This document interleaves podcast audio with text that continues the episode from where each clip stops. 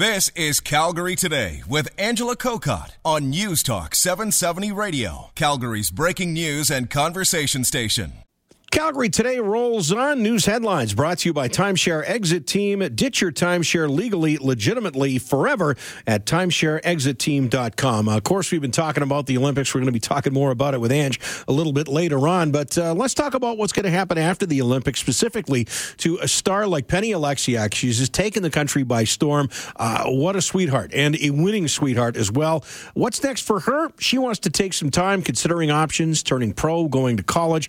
But there's no time time like the present when you are a commodity. So, to talk about our options, uh, we're joined by Richard Powers. He's an associate professor at the Rotman School of Marketing with the U of T and a sports marketing expert. Good afternoon, Richard. Good afternoon. So, Penny Oleksiak, I mean, when you're watching an athlete like that, just given what you do uh, at the U of T, is, is, your mind kind of wandering to seeing how this uh, how this athlete's going to be marketed uh, some point down the line? Well, certainly, it's uh, you know she's a commodity now. When no one knew her before, you mentioned she's 16. She's only in grade 10. This young woman has two or three Olympics ahead of her should she choose to remain in uh, in competition. But the big decision for her right now, is, when she comes back, is whether to accept any endorsements. Because by doing so, she makes herself ineligible for any scholarships in the United States. And that is uh, that's a double edged sword, I guess. I mean, you can be talking about scholarship money, a, a, free ride through an NCAA school, but depending on what's being dangled in front of you, you can uh, you can still afford that university education and put some money in the bank. You can, and that's assuming that she even wants to go to the United States. She may choose to stay in Canada, where she's enjoyed, uh, you know, much success so far. But those scholarships, you know, you take a look at some of the the Ivy League or the schools in Stanford where they would offer these scholarships. They could be worth somewhere between two hundred and three hundred thousand dollars. But you have to take a look at it. Right now, you know she could make millions in terms of uh, endorsements over the next few years. So it is a tough decision, and uh, you know, I, I, all the information we have so far from her parents is, is, is that it's going to be a family decision, not just not just Penny's if you are a, a marketer, if you are a, a, a, representational firm, you know, one of these management groups, and you're approaching the Oleksiak family, what is what, what is your pitch? What do you promise to do? Say what, what what promises do you make that you know you can keep to this family? Well, you know, she is an advertiser's dream right now. Her innocence. Remember, look, he would, she wouldn't even turn around and look at the scoreboard to see what her time was after she won the gold. The comments she's made since, you know, she just wants to be a kid. She wants to hang out with her friends when she comes back from the Olympics. The only thing is, she said so far, uh, you know, the Canadian Olympic Committee does give bonus for for medal bonuses, so she's going to make somewhere between fifty-five and sixty thousand dollars from from that. And she's indicated she wants to give some to sick kids and the Humane Society so far. Oh my lord, you know, this woman is perfect. Come on, no one could be that nice. Well, you know, she seems to be, and yeah. her family seems to have, uh, you know, they've raised some great athletes, great kids. They're all doing well, and you know, this.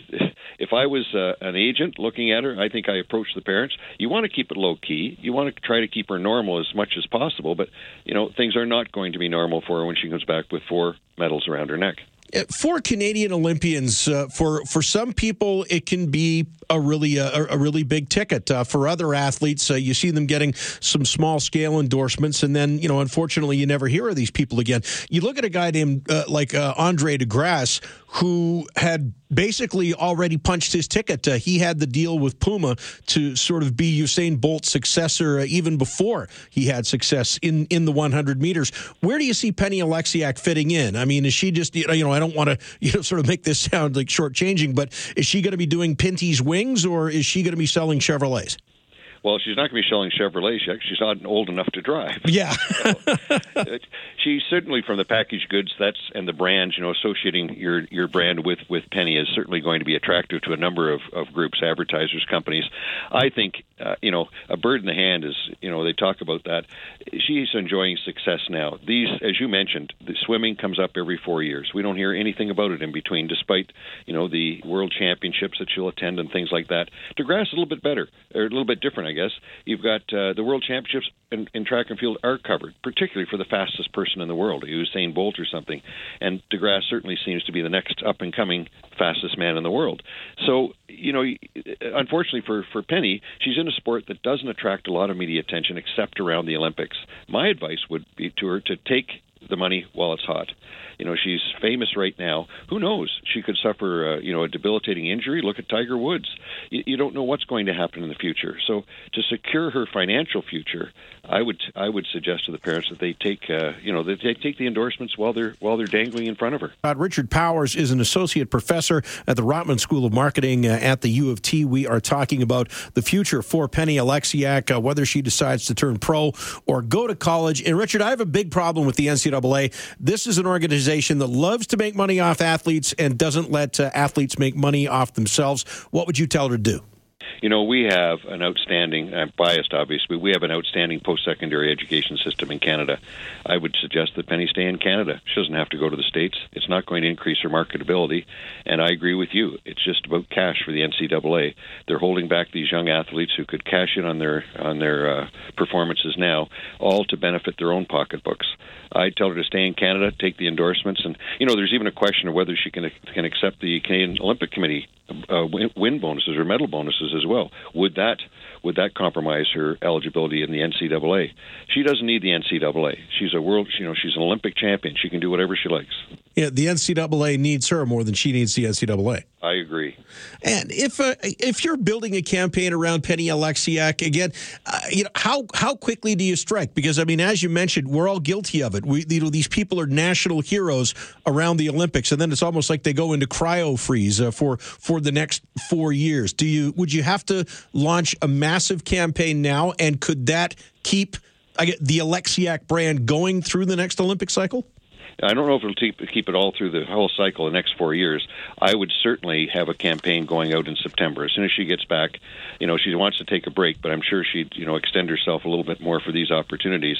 I would take advantage to it now, and then, assuming that she performs well over the next few years, stays on the Olympic pro- or stays in the Olympic program, you bring her up again, uh, you know, closer to the Olympics and, and create that brand again. So it, it's it's very difficult again in a sport that's not in the public eye for the full four years. So you strike now and then strike later later, right before uh, Tokyo. And you know what? Uh, for someone who sees how hard these athletes have to work uh, behind the scenes, and uh, you know, for as, as little attention as they get uh, after the spotlight goes out.